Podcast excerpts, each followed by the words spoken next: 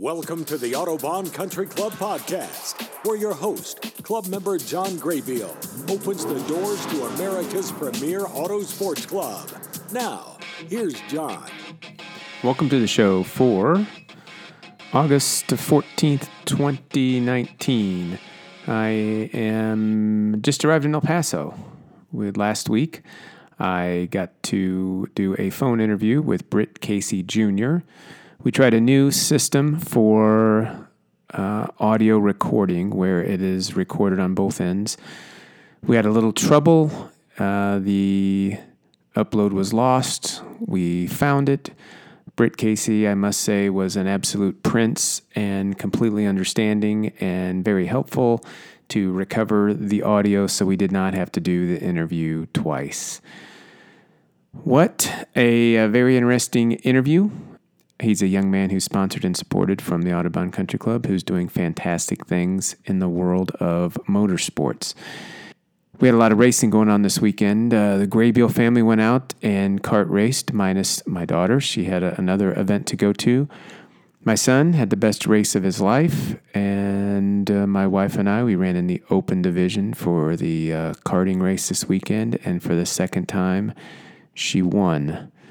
She did fantastic, and she was on the podium at first, and I was on uh, third. So I don't know if that's the first husband and wife podium at the Autobahn Country Club. It's the first one that I have seen, so it was it was kind of neat. We had a great weekend out there, a lot of training, a lot of practicing, and we get to do it again this next weekend. So, without further ado, here is Britt Casey Jr. on the Autobahn Country Club podcast. All right. Today on the podcast, we have Britt Casey Jr. How are you today? Bad, John. How about yourself? I'm good. Where Where are you today in the world? Um, so I am in northwest suburbs of Chicago, uh, but I will be soon driving back to school to move in um, in Oxford, Ohio, at at Miami University. So that's uh, about a week and a half out, but still home in the meantime. All right, is, is that where you grew up? Up there in the west sub, uh, northwest suburbs there? Yep, mm-hmm, correct. Yeah, I went to uh, I went to Barrington High School. Um, graduated in 2016, and now I'm in college at uh, Miami University. So um, over the summers, I'm usually home still, but obviously during the semesters, I'm away. So what what are you studying in, in college? So um, I am a marketing major at Miami University. Um, I'm in the business school and uh, I'm going into my senior year, like I said. So uh, theoretically, seeing the light at the end of the tunnel. Well, congratulations. That's nice. Have Have you enjoyed the university there and the and and the, the town and stuff? Yeah, definitely. So it's it's Oxford, Ohio, is the town that it's that the university is located in. Um, and yeah, it's it's a really cool place. Um, small little college town in Ohio, um, and the business school is I, I, just say to people, it was hard to get into and it's hard to stay in. So, um, you know, definitely w- time well spent, I think. And how many people? Well, first of all, why is it called Miami University? All right, so I'll, I'll give you the, the full spiel. So, my Miami University, also known as Miami of Ohio, um, was founded in 1809.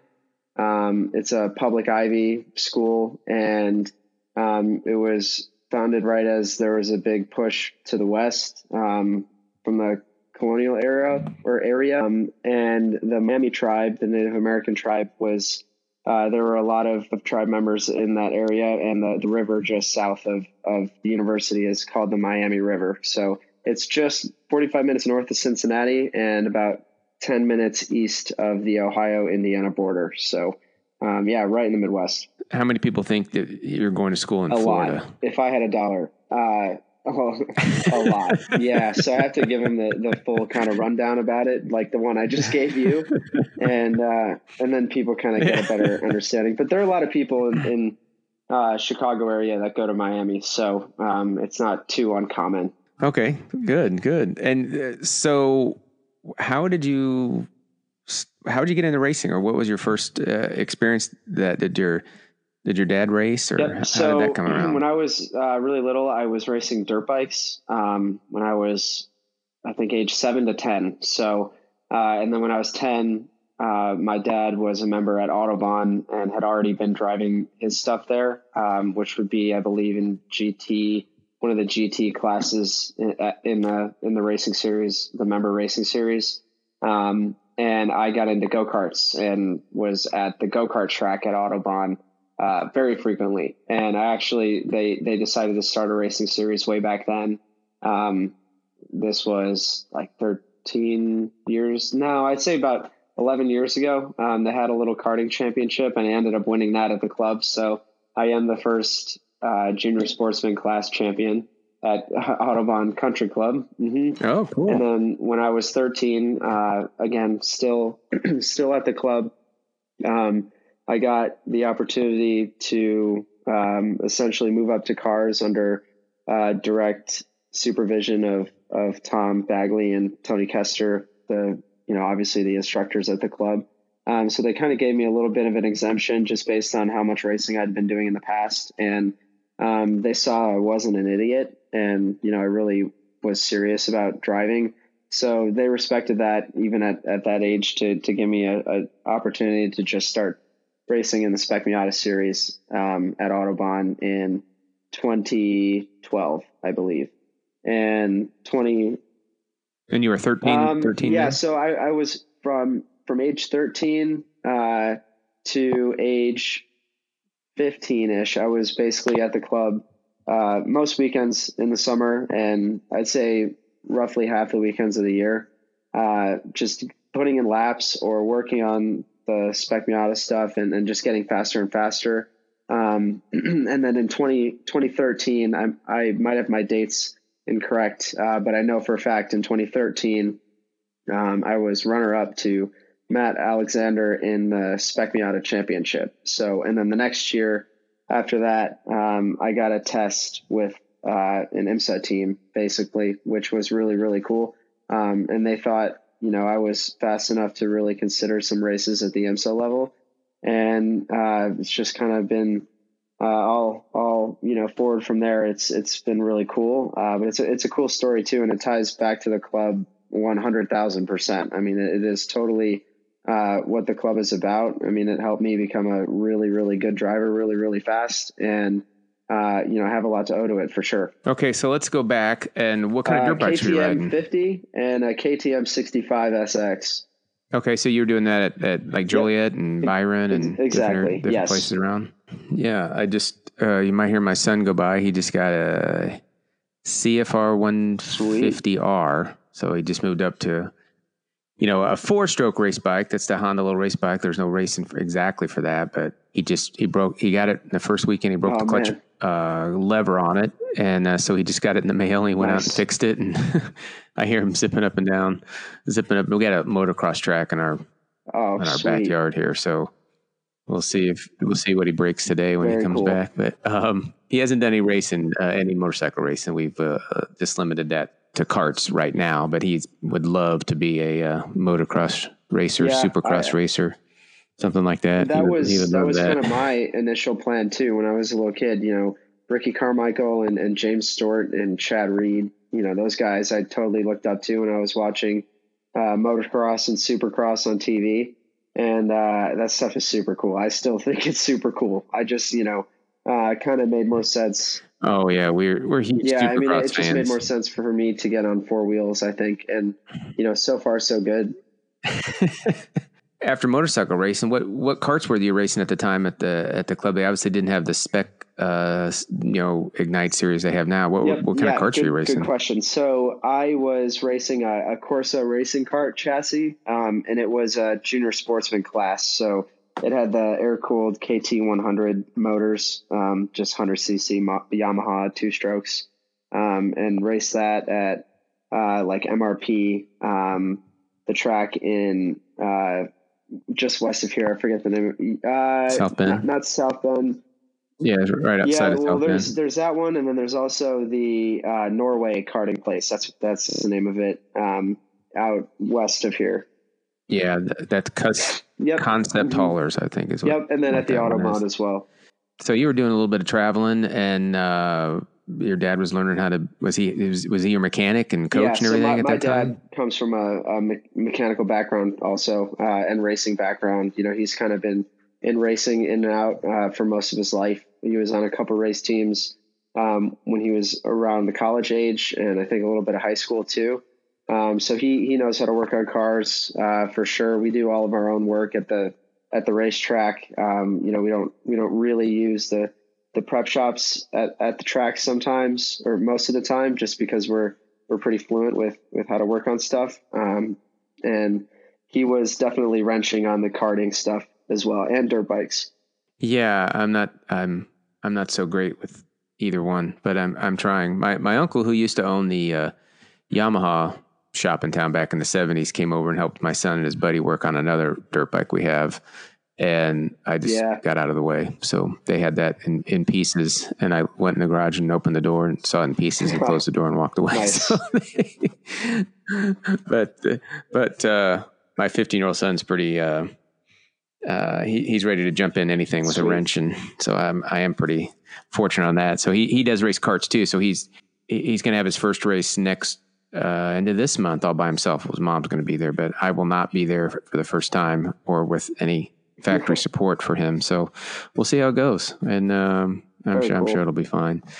So uh, so tell us about um, so you're 13, 14 years old, and you're driving around with Tom Tom Bagley, who uh, um, you know the legendary Tom Bagley, and and how was that? Did they, did you have to modify the the Miata for you to fit in? Was this the same one your dad was driving, or did he get did he get you a, a you guys get a different car sure. for you? How'd that um, work? So no, my my dad races uh, in the GT Challenge Series. Um, he has a Trans Am car, uh, TA2 Camaro. Yep. Oh, so if you okay. ever see a, okay. a blue, silver, okay. and, and, neon orange uh, Camaro that is insanely loud uh, and sounds insane, it's probably his, and it's it's one of the the prettiest cars at the track, in my opinion, because we we keep up on it big time. Um, right, so cool. at the time, he was racing another V8 stock car, tube frame type race car. Um, that's what he joined the club with. Um, it was essentially, it's essentially was a converted uh, oval chassis to a road course chassis, and then a few years later, um, we had we had the uh, TA2 Camaro come in and replace that one. So the the spec Miata was um, a, another addition to the garage. That that we were with just just I for see, me. Um, and yeah, Tom and and Tony, both of them were were key in uh, in getting me up to speed with with a car. I had understood, you know, racing carts with the basic idea of driving, like apexes, how to brake, how to catch a slide, how to have fast reaction time, and you know, feel the feel the cart working. Um, those karting is great because it teaches those basics. Um, but when you get into a, a race car, a, a real you know car basically it, that was a street car but turned into a race car. Um, they tend to be easier to fit in. Um, you know, Miata is a, a, smaller a smaller car, so I wasn't you know I wasn't too little for it. Obviously, the the seat was pretty close to the wheel and pretty up high, but um, you know, no biggie there. But I think the biggest thing that you know people that are trying to get into race cars from carts, um, the biggest change is just how much weight you're dealing with in the car um, you know, the, the weight is probably mm. tenfold in a, okay. in a race car that you're managing where, rather than, you know, at a 200 pound go kart. Um, everything happens a little bit slower in a race car because the suspension components are longer. Um, there's actual springs and shock absorbers that are working and, you know, your brake zones are going to be significantly longer um, in a in a race car than in a cart because uh, there's a lot more weight to slow down. So it, it teaches the basics of uh, karting does for sure. Um, but you know, karting two cars is a different driving style, but you you carry over the same basics of how to drive fast on a racetrack. It's just your your tool for driving fast, which is the vehicle you're in, is is going to be different. So, um, you know, it was definitely something to learn. Where'd you end up finding the Miata? Did you buy that on the track, or did you get that someplace? No, did you build the whole uh, car uh, yourself? Good old racingjunk.com and purchased one uh, from a team in the southeast that does some some national series, um, and then we actually sold that one. It was that was a 1.6 liter 1990 uh, NA Roadster Miata, and then we got uh, actually another member of the club, Bill Keeley. Uh, he had a spec Miata that was a an NB 1999 with a 1.8 liter uh, engine and the upgraded differential and we purchased that from him. Uh, my dad is really close friends with. Uh, I call him Uncle Bill because they were they were friends before either one of them joined the club. So we go way back with them. And he sold okay. us a '99 and gave us the friend price, and and that was a car that we took forward. Nice. And did you find a lot of difference in in the 90 to 1999? Yeah, so that's that's a big debate um, within the spec Miata com- community. Uh, I think overall, both cars have their strengths and weaknesses, right? I mean, one is going to be easier on tire, which is the 90. Uh, so for enduro races, you know, it is going to wear tire a little bit less just because it weighs a little bit less.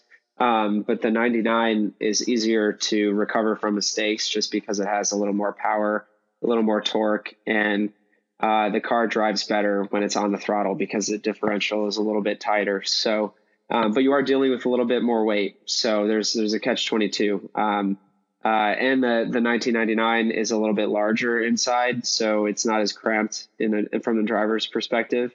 Um, but you know there there are positives and negatives to both for sure. And how long? So uh, so when you started taking coaching lessons, however we're going to talk, when you started driving, how soon before they let you go by yourself? Was this it was all summer? Your first summer, you were with somebody, or that, was it pretty quickly that you uh, they said, okay, yeah, so go ahead, started, have fun? Uh, doing you know one on ones with Tony and Tom um, in the spring of 2011, uh, and I did my first race uh, sometime in June of that year. So um, you know I hadn't made any mistakes before that, and you know they thought I was I was good enough just to just to try out a race and and it, it went ended up doing pretty well. Um, and Tony always said I had two strikes against me just because of my age, so I kind of respected respected that advice because it's true. I mean, when you're when you're that young, you know, you, you gotta make sure you're not doing anything dumb. So I didn't. how was the first race? Were you so yeah? So pretty quickly, I guess you were probably by yourself, just going out there lapping. How were um, were you intimidated or, or, nervous at all your first race, or just ready to get at it like it was just a regular kart race and didn't didn't bother you? I was you, pretty or? nervous, uh, for sure. I was most ner- mostly nervous about the start, and you know my my goal for the first race uh, was to not get lapped, and I didn't get lapped, and I also didn't spin or anything. So I think I qualified somewhere in the last 10 cars, uh, but I volunteered just to start from the back, uh, just because that obviously was going to make sense. I wasn't going to win the race, so might as well just learn as much as possible.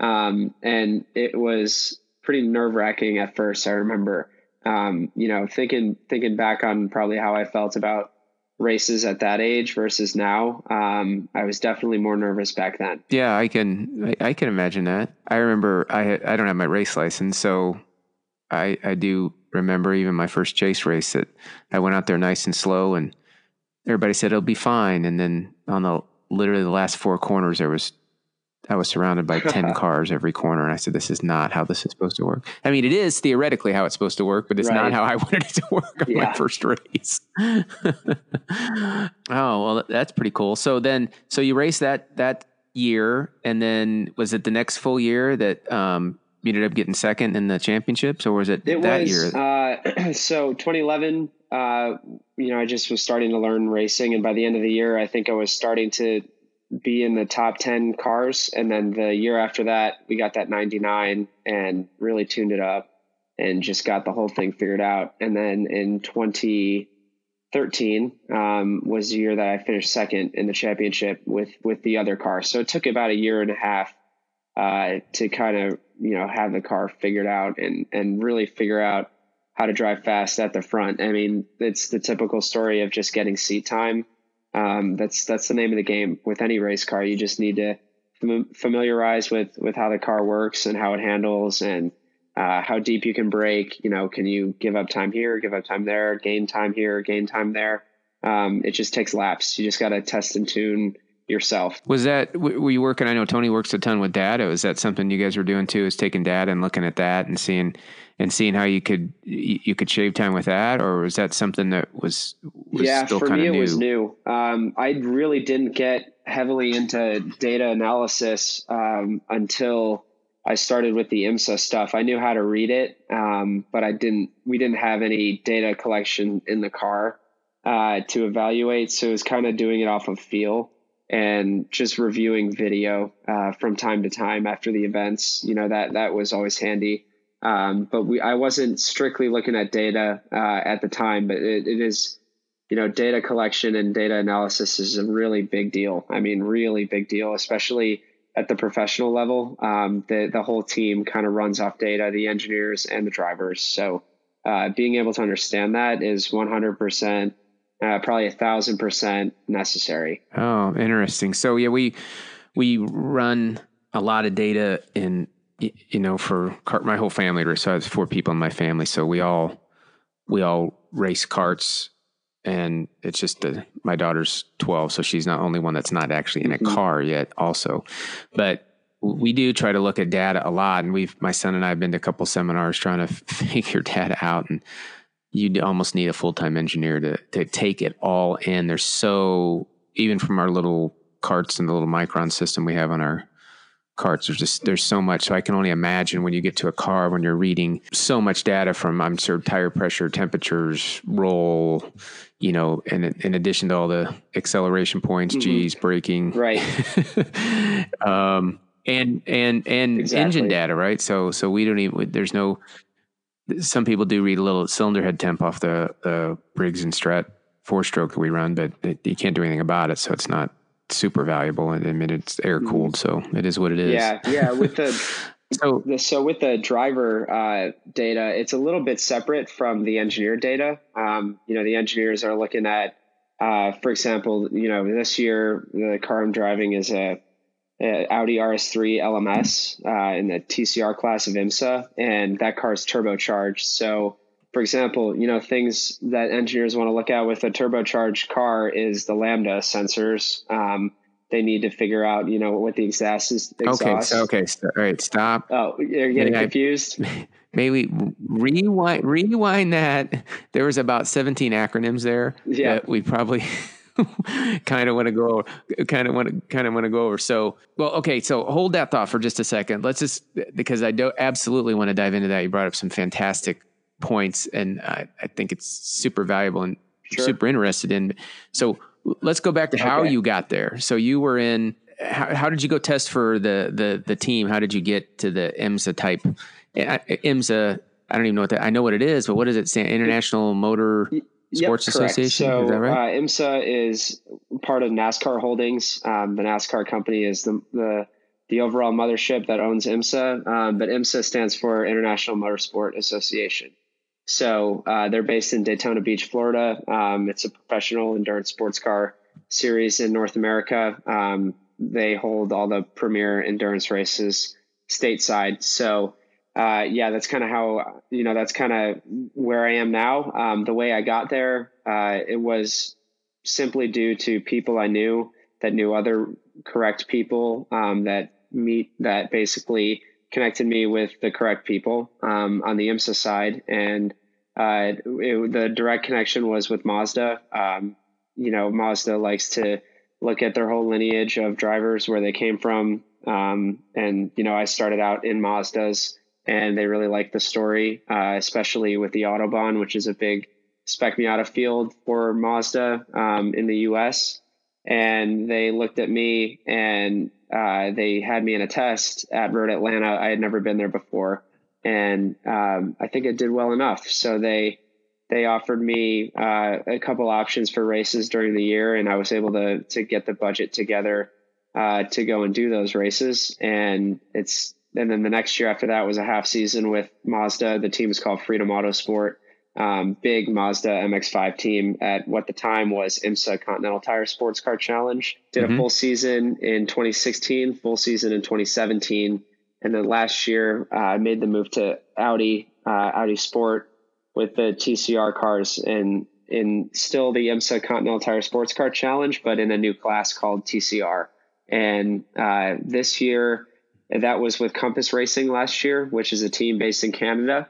And then this year, uh, I'm still with Audi, and I've driven for a couple of different teams in both SRO and IMSA. Currently, I just got back this this week from Road America, and I, that team was JDC Miller Motorsports, uh, which is based in Minnesota. Yeah, that's kind of where I'm at now. so, okay, so what? First of all, what makes an enduro race? What What's the difference between you know, how long does a race have to be to be in, uh, this IMSA enduro type sure. stuff? What, what is that? curtail? When is it a, a mm-hmm. race to an um, enduro so race? in IMSA, uh, the IMSA Michelin Pilot Challenge specifically, the races are either two hours or four hours. Um, there's not a specific lap number you need to hit. It's not like a 50 lap race. It's instead a two hour race or a four hour race, depending on the event. There are 10 races per year and there's multiple drivers in the car. I think that's the biggest, biggest, uh, biggest detail to, to tell you. Um, there's also full pit stops with tire changes, fuel, uh, fuel refills and driver change all happening at the same time. Um, and the, the Pinnacle series, which is WeatherTech Sports Car Championship, they're doing the events like the Daytona 24, uh, Petit Le Mans, Sebring 12 hour, and the six hours of Watkins Glen. Uh, they go all over the country from California to Canada to Florida to New York, uh, racing at they're racing at the biggest, most infamous tracks in in North America. Wow! So how many, like in a two hour race, uh, how many drivers two. are there? Yep, you can have three, but typically it's just two. two. And you're driving an hour, and then the other driver, or do you go like 30 minutes, or how many? How do you so there do are the there are rules uh, for that. There's a minimum drive time requirement, which is 40 minutes, which essentially means each driver has to have a minimum of 40 minutes in the car before the race is done. And when you pit for that driver change, it completely depends on the track, completely depends on the fuel burn rate and tire degradation. It, it's all it's real strategy. Um, you know, they're not at all sprint races where you're just hammer down until the end. There's a lot of strategy that goes into it. Um, full course yellows tend to play a part big time. And, you know, the, the penalty sequence and the, the stewardship of, of IMSA, um, you know, there are cameras in every corner. There are five ish race stewards that are watching the race at all times to give out penalties when they need to happen. Um, and the whole race is being analyzed electronically uh, through the timing and scoring for everyone to view. Um, and so there there is definitely a lot that goes into a, a, Michelin pilot race. And do you do you sit down with the team to form a strategy with are, are you involved in that or is the the head coach or uh, principal. I'm not sure what you guys call them there, or, or, are they trying to do that? Is it a whole team meeting? Say, I'm going to drive this long, and we're going to try to switch out there. Or how, how does that all sure strategy uh, all so work? So, like I said, it depends mostly on your on your fuel number. You know, ideally, you, you can last about an hour on fuel, but sometimes it's a little less. Sometimes it's, it's a little more. Again, totally dependent on what track you're at. But the way those conversations go is we just have a strategy meeting in, in the transporter with all the engineers, both drivers and the spotter slash strategist. And uh, we basically talk through the race scenario, you know, what we think is going to happen, what are, and, and basically bring up a couple hypotheticals on, okay, if there's a caution at this point, what do we do? Um, do we stay out? Do we, do we take a, a short fill on fuel and, you know, gamble and hope there's a caution later in the race so we can make it home on fuel?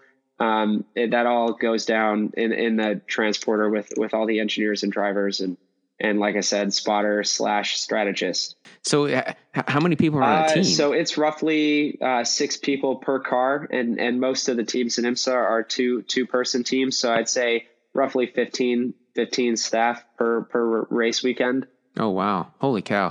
And th- that's huge. And so you, so you have a spotter. Is that spotter like in the spotting tower? And he's he's looking at or is he looking at video to, to uh, that's being played or how, how does he how does that yep. he or so, she how do so they do that? our spotter uh, his name is chris long and he actually is uh, one of the engineers at chip ganassi racing in concord north carolina uh, with the nascar shop. So he's one of the in-house engineers for for all of that program. He kind of oversees everything. He's probably the best spotter in all of imsa uh, with with any spotter options out there um, he is on it every single time, and he will stand depending on the track. He knows all the best locations that are you know good for the the best or or most common passing zones, and and usually areas where you can see most of the track.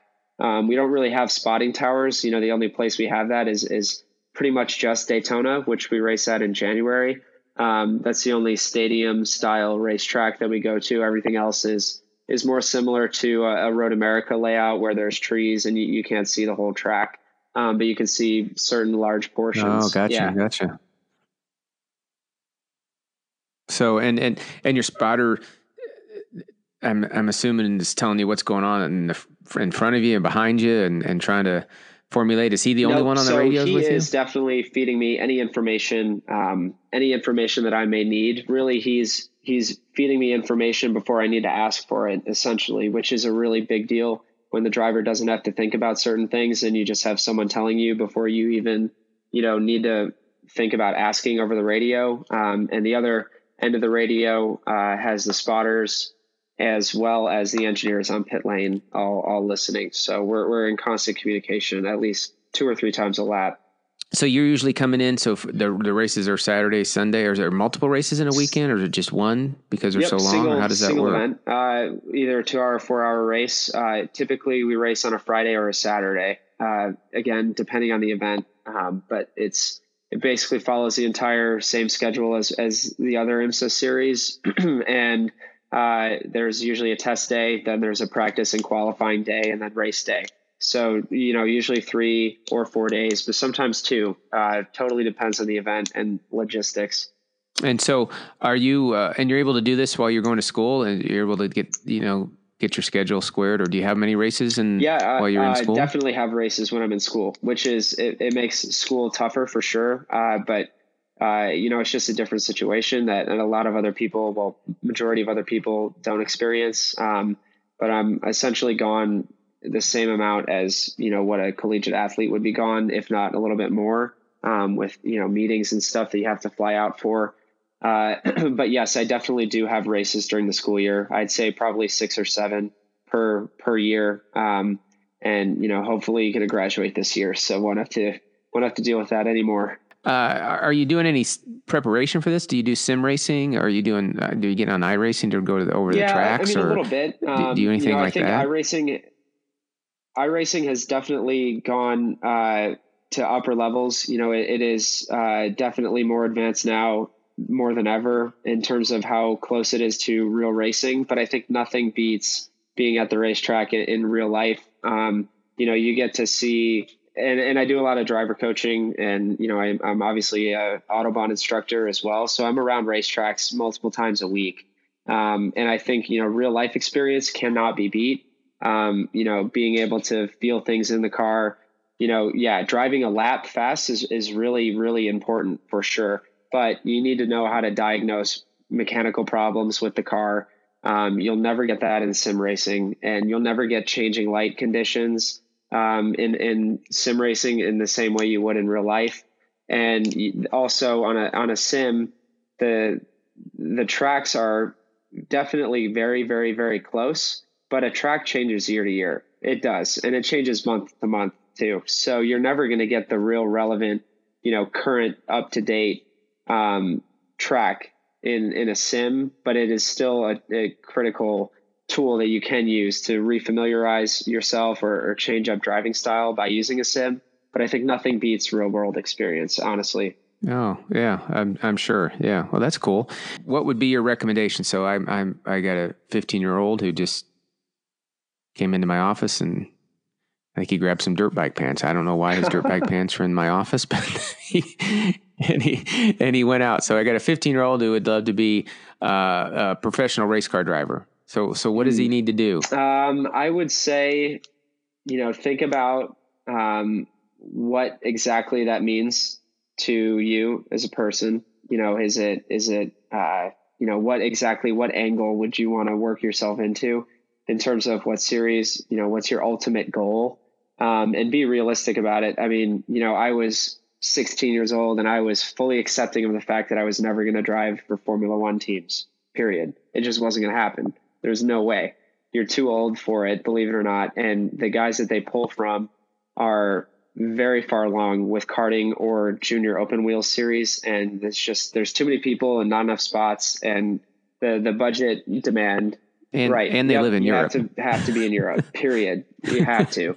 Um, and it's, you know, Oh. so that's, you know, something that candidly is probably unattainable. And even for me, I'm, and I'm totally cool with it. You know, I don't want to be a Formula One driver. I, I want to be endurance sports car stuff for sure, because I think the, the longevity of it um, is is promising for the future. Uh, you know, there are some some series out there that are definitely in in decline in terms of interest from the public, and IMSA is is one that is is only rising. And it's because the cars are are close to OEM uh, manufacturing on the street car side, and the car races all are true testaments of engineering, and uh, it's diverse. You know, there's not single make chassis. Uh, you have Corvettes versus Porsches versus Audis versus Lamborghinis versus Ferraris versus Cadillacs versus Acuras and Mazdas. Blah blah blah.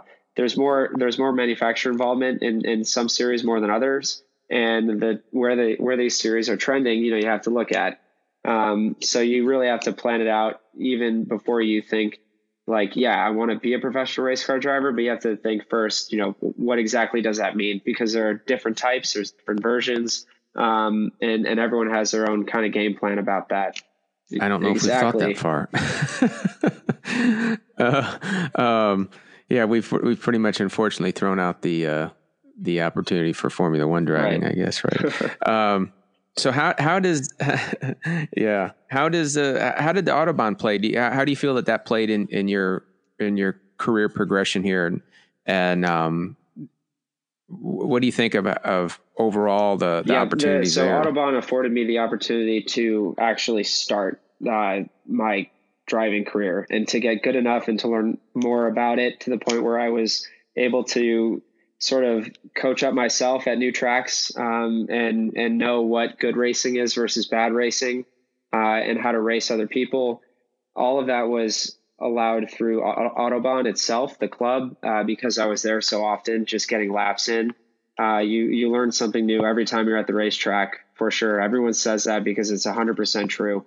And uh, Autobahn being there almost every weekend, I was learning something new every week about it. And uh, just continuously improved. And I always approached racing as something I'd want to do as a career. Um, and it's just being head down every time you're at the track and really, really pushing yourself to learn something every time. And that's that's the approach I had. Even when I was 13, I was pretty committed about it. To be honest, looking back, I was pretty impressed with myself. Uh, you know, with how much I was able to just mature through the process, and and you know, at that age, just still have the approach of I'm here to learn, not necessarily blow the doors off everyone and embarrass myself if I make a mistake. So, uh, you know, sometimes taking the conservative route is more beneficial, and and for sure in racing it is uh, because you can learn so much more when when you're willing to learn, if that makes sense. How often are you? Do, do you get out there now? You, I know you said you do some coaching. How how often you're at, uh, at the club? Yeah, so nowadays? between races, uh, I still do instructing for the club um, with their outside events, or if members bring events for a for a or bring guests for a driving event at the club. You know, I'm I'm, I'm one of the instructors that works with Tony and, and Ben, um, and and Brad as well. So. Uh, you know, I'm, I'm down there. If I'm in a black shirt with an Autobahn logo, that's what I'm doing. Uh, but you know, I also help my dad out, uh, and I sometimes just come down just to work on my car because I sometimes do that. So, uh, you know, just just always in and around the club, um, at least once a week, usually. Okay, and what kind of are you working on your Miata, or no, what kind of car do you have car. down there now? Just going there to have a lift and, and work on stuff. Oh, okay. Yeah, you guys we, have a garage. We share uh, with the Bettenhausen garage, so we're we keep our stuff over there. Oh, all right. Very nice. Very nice. And um, so how can us, our your fans, how can we follow you, and uh, what's the best way to, to see what you're doing and how everything's going with your sure. racing? Uh, so I, I think my website is probably the best collective uh, source of information, which is just brittcaseymotorsports.com. Um, and then social media stuff uh, on Facebook is is Britt Casey Jr. Racing, and on Instagram I have a super creative username.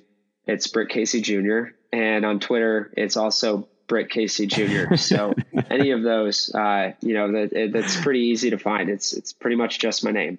All right, great. And how much time do you spend with your social social media? Do you spend a lot of time working on that? Is that is that some is that a big aspect to to racing yeah, right I now? I think I'm not I'm not the most frequent poster. Um, I'm more quality over quantity. Um, but I'm I'm for sure active on on all the social media platforms. Uh, I just don't, you know, kind of throw anything out there on social media. It's usually pretty much racing related only. Um, and I, I, keep up on it for sure. I mean, it's, it's, uh, it's constantly live. So no disappointments there. And who's all sponsoring you? Do you want to, you can take some time and thank the sponsors or, or, talk about some of those sure. if you'd like. Uh, so well, at this last event, we kind of had a collective audience of, of partners, which was Road America. Um, we raced on August 3rd, and uh, we had Autobahn Country Club there. Uncle Bill from Keeley Construction uh, was on the car as well. We also had uh, Unitronic, which is a Canadian Volkswagen group and, and Audi uh, tuning aftermarket tuning company. Um, really huge in racing now, so it's it's been exciting to bring bring be part of their journey into professional motorsports. And then actually Continental Audi of, of Naperville uh, was was on board for for Road America as well. So um, that's kind of where it's been now. And Audi Sport Customer Racing as well um, with their with their customer racing program and and the teams that they support. They've been a huge part of of my growth and and, and career at this point. So um, it's it's all kind of all happening, and there's a lot of people involved, but extremely grateful for all the opportunities afforded for sure. Wow. Well, it's uh, it's been great to have you on the podcast. Uh, thanks so much for taking time out of, uh, of your day today to visit with us. And I'm sure there'll be a, a, a I'll have a lot of other questions that will pop up and, uh, and so someday we'll, maybe we'll do a little bit of a, a follow up and talk with you a little bit more and, and catch up on, uh, all your, your racing career. Oh, I'm, I'm always, uh, always game to be on a podcast for sure. So let me know whenever. I'd love to be back on. All right. Well, good luck at school, your final year, uh, the light at the end of the tunnel. Awesome. Have a great yeah, fall. Thanks again for having me and looking forward to the next one. You've been listening to Autobahn Country Club Podcast, where your host, club member John Graybill, opens the doors to America's premier auto sports club. Join us next time for Autobahn Country Club Podcast.